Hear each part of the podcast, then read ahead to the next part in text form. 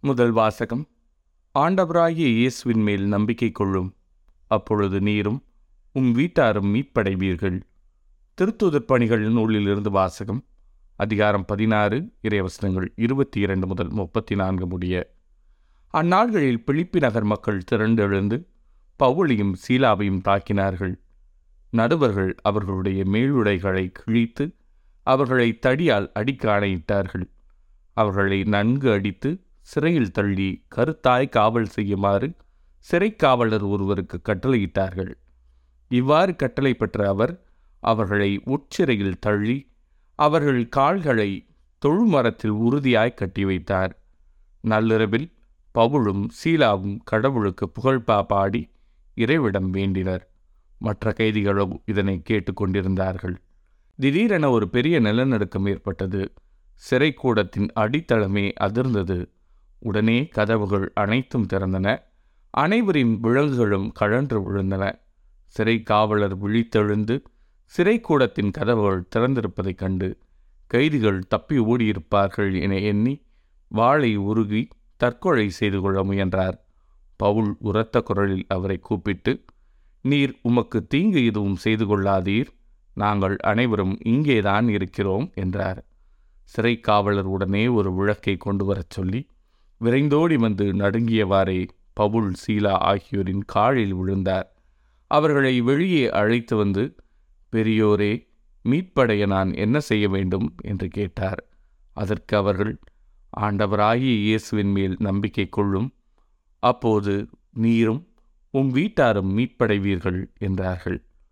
பின்பு அவர்கள் ஆண்டவரின் வார்த்தையை அவருக்கும் அவர் வீட்டில் இருந்தோர் அனைவருக்கும் அறிவித்தார்கள். அவ்விரவு நேரத்திலேயே அவர் அவர்களை கூட்டிச் சென்று அவர்களின் காயங்களை கழுவினார். பின்பு அவரும் அவரைச் சேர்ந்தவர்களும் திருமுழுக்கு பெற்றார்கள்.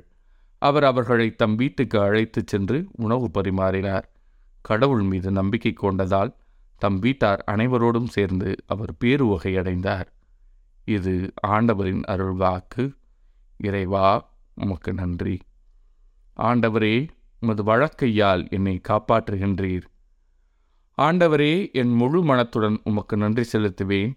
தெய்வங்கள் முன்னிலையில் உம்மை புகழ்வேன். உம் திருக்கோவிலை நோக்கி திரும்பி உம்மை தாழ்பணிவேன்.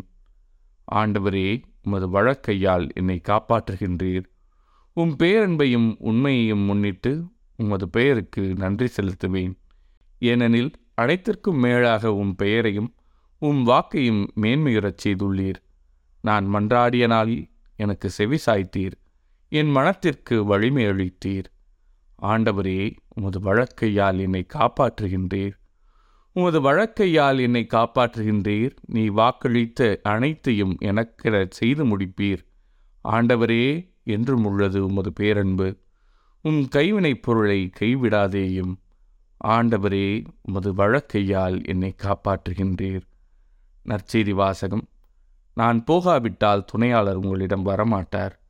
யோவான் எழுதிய தூய நற்செய்தியிலிருந்து வாசகம் அதிகாரம் பதினாறு இறைவசனங்கள் ஐந்து முதல் பதினொன்று முடிய அக்காலத்தில் இயேசு தம் சீடரை நோக்கி கூறியது இப்போது என்னை அனுப்பியவரிடம் போகிறேன் ஆனால் உங்களுள் எவரும் நீர் எங்கே போகிறீர் என்று என்னிடம் கேட்காமலேயே நான் சொன்னவற்றை குறித்து துயரத்தில் மூழ்கியுள்ளீர்கள். நான் உங்களிடம் சொல்வது உண்மையே. நான் போவதால் நீங்கள் பயனடைவீர்கள். நான் போகாவிட்டால் துணையாளர் உங்களிடம் வரமாட்டார். நான் போனால் அவரை உங்களிடம் அனுப்புவேன். அவர் வந்து பாவம் நீதி தீர்ப்பு ஆகியவை பற்றி உலகினர் கொண்டுள்ள கருத்துக்கள் தவறானவை என எடுத்து காட்டுவார்.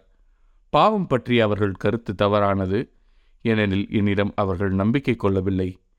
நீதி பற்றிய அவர்கள் கருத்து தவறானது ஏனெனில் நான் தந்தையிடம் செல்கிறேன்.